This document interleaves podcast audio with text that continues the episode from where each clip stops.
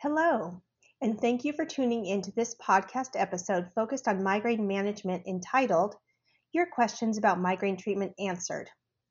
Our learning objectives for this podcast are to employ new migraine specific agents for both treatment of acute attacks and preventive treatment, and to individualize migraine care plans to ensure that each patient's unique needs are addressed, ultimately improving symptoms and quality of life. My name is Dr. Dawn Buse. I'm a clinical professor in the Department of Neurology at Albert Einstein College of Medicine, a licensed psychologist, and a fellow of the American Headache Society. Today, I will be joined by my eminent colleague and friend, Dr. Michael Reddy, senior staff physician at Baylor Scott and White, and also a fellow of the American Headache Society. Dr. Reddy and I will be addressing questions about migraine treatment that were recently posed by Pri-Med learners like you during our live sessions. Let's start with what is the place of butalbital, acetaminophen, caffeine combinations, if any, in migraine management? Uh, that's a real good question, uh, Dawn, and I think it's a ten thousand dollar question. Um, I, I I think limited. I'm someone in the school of thought that I would never say never. Um, the American Headache Society choosing wisely campaign had several reasons for limiting the use of this particular medication. It is an off label use for medication. It's indicated only for tension type or muscle contraction headaches, which kind of shows how long ago this medication was actually developed. But what we see is infrequent dosing of this medication is associated with an increased frequency of migraine headaches. And uh, it's generally accepted that dosing five days a month will induce migraines to come more often. And you will also see because the half life of this medication is very long, it is associated with long lasting cognitive impairment. So you can have issues that go beyond the duration of headache using this medication. Now, who might be a candidate that I would use this in if it has a limited window?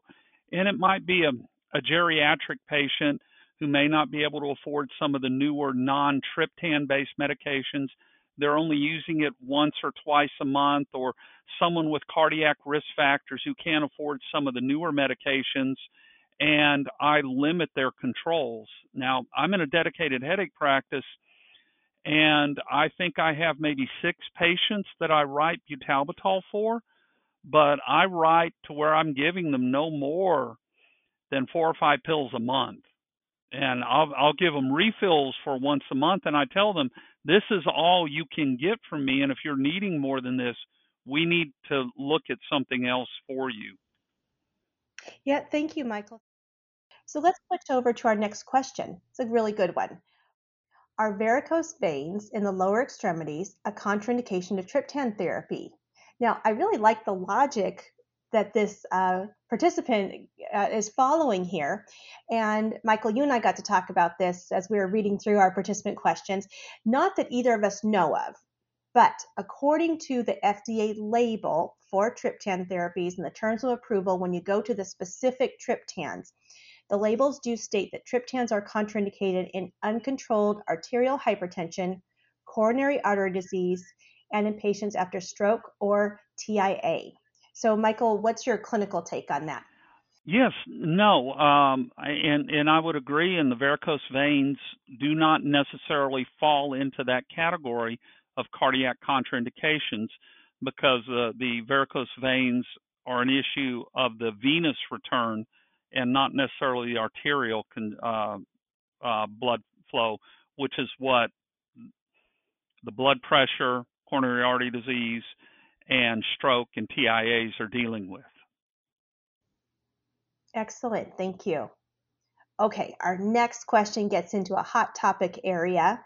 The question is How concerned might you be about interactions between SNRIs or SSRIs and triptans with regards to the side effects or serotonin syndrome? So, this is a great topic and something that has been really tackled by the American Headache Society because providers will get so many calls back from pharmacists and others being worried about this potential interaction. So, the AHS did issue a position paper that states that this is not a primary concern. They are commonly used together and it's more of a theoretical risk. However, we would be remiss in not letting the listeners know there is an FDA black box warning that this can happen, serotonin syndrome. However, there are not significant data. So, Michael, where do you fall on all of this? Uh, I'm not really concerned about it at all. There, I, I think you can say there is a theoretical risk, but that you would look at it and saying, how do you know it is from the combination and not just from the risk of the antidepressant itself? And if you go in and look at the AHS position paper, it is actually a beautifully written scientific paper because it goes through the development of uh, serotonin syndrome and outlining how it is very unlikely from a scientific perspective that triptans will be associated with serotonin syndrome in almost all cases. Now, granted, someone can have a variation of receptor anatomy, and you may see it on that rare occasion, but in a, in a, in a sense, that's like winning the lottery. It's that one in a million, not something that is going to be happening all the time. And in all honesty, given the coincidence that we see, the comorbidity of depression, anxiety, mood disorders, and migraine, and the co prescription of triptans and SSRIs, SNRIs, we would have seen this in numbers, and we're not.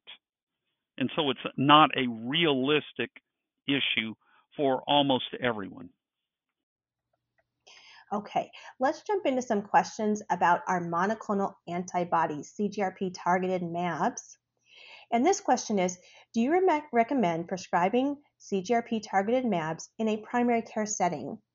And how would you go about training staff to administer? Well, I do a lot of epidemiology research, so I'm going to remind all of us that of the people who seek care for migraine, 80% seek care in primary care. So, primary care is the place to be for migraine, and certainly primary care professionals should feel comfortable to administer all appropriate migraine therapies that they find appropriate for their patient. And in fact, the American Headache Society 2021 consensus statement, which is authored by Jessica Ailani and colleagues, has a really nice table for when to consider MABs for prevention. Um, and some of the guidelines you're going to see in that table include not only that the patient's 18 years of age, um, but also that they had tried and been failed by at least two previous prior preventives, which, if there's someone with an episodic migraine, is going to be the traditional oral preventives.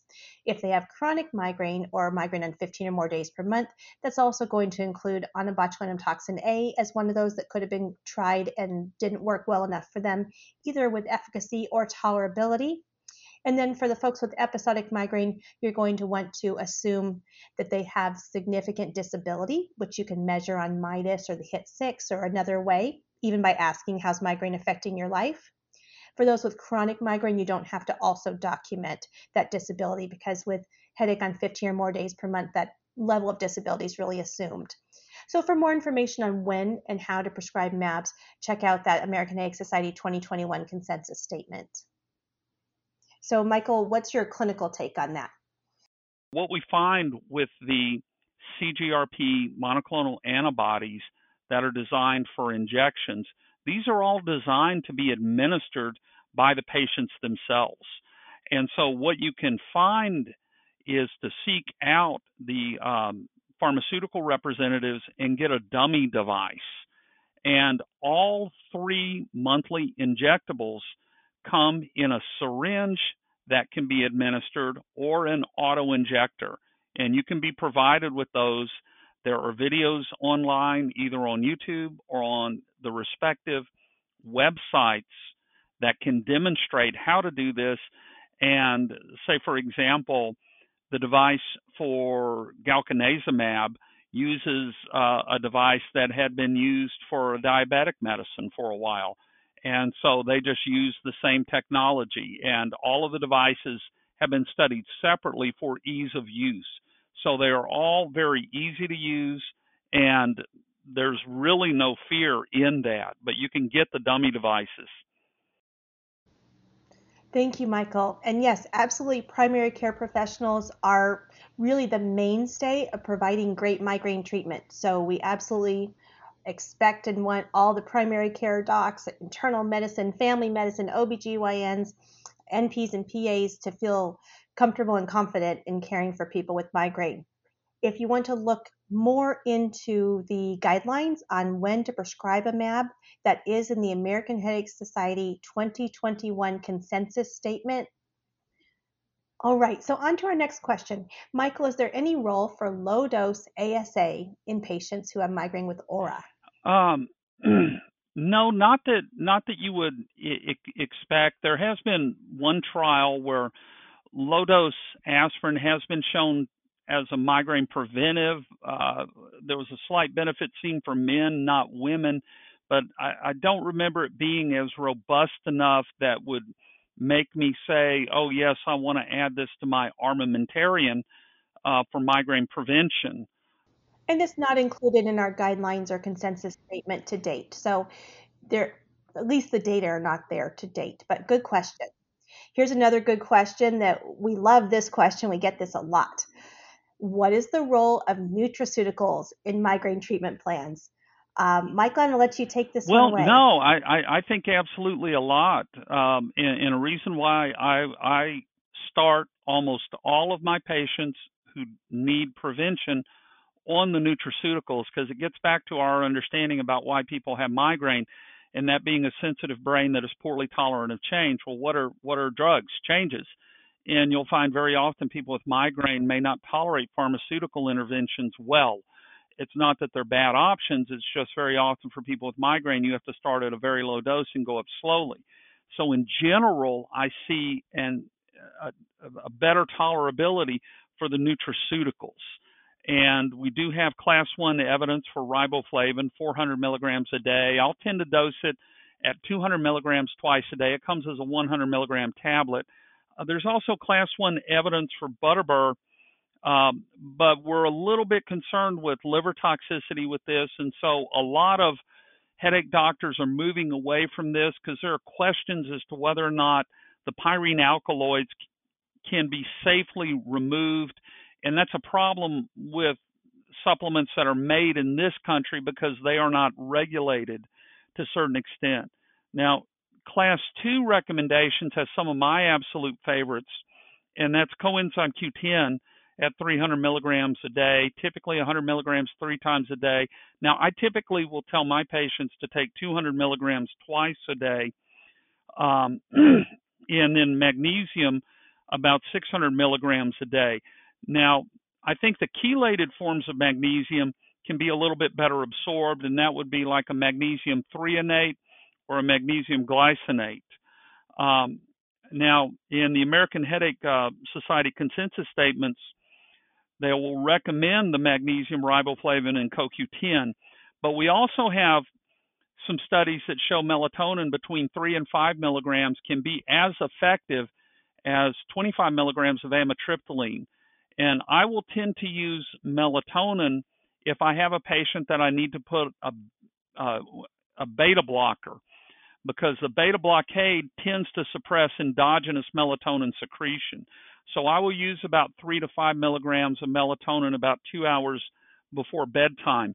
And then that can get me a little bit of an additional migraine preventive therapy. Thank you, Michael. So, continuing along this line, the next question is a really hot topic as well. What is the role of THC in migraine management?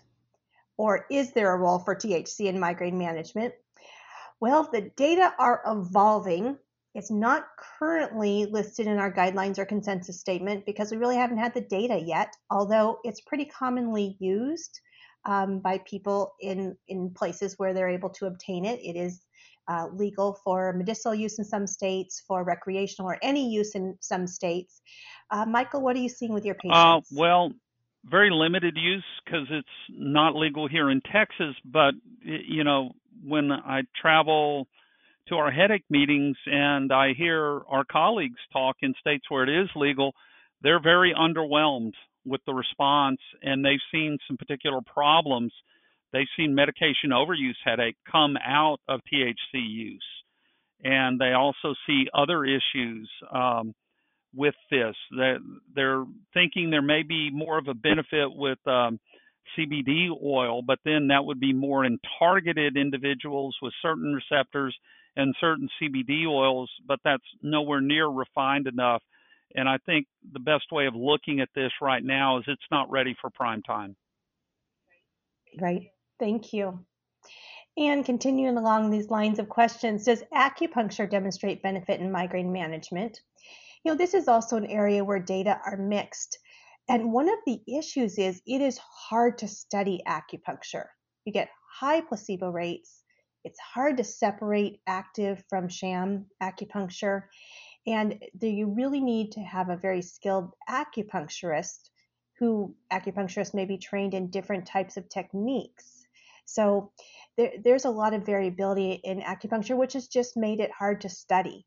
Um, nonetheless, a lot of patients like it, and the limits are primarily cost because it's often out of pocket um, and time. Uh, Michael, how do you advise patients when it comes to acupuncture? I, I don't discourage it if they can find a, a provider, especially typically by word of mouth. Um, I'm not necessarily bothered by the lack of separation between sham and active because in my mind what that means is that it works but it just it is most likely working in a way that is different from our understanding of how traditional Chinese medicine says it works. Mm, good point. Good point. Okay, back to a, a, another medication question. Michael, do you ever use prednisone to break up a headache cycle? Yes, I'll use prednisone or dexamethasone uh, to to break uh, a headache cycle.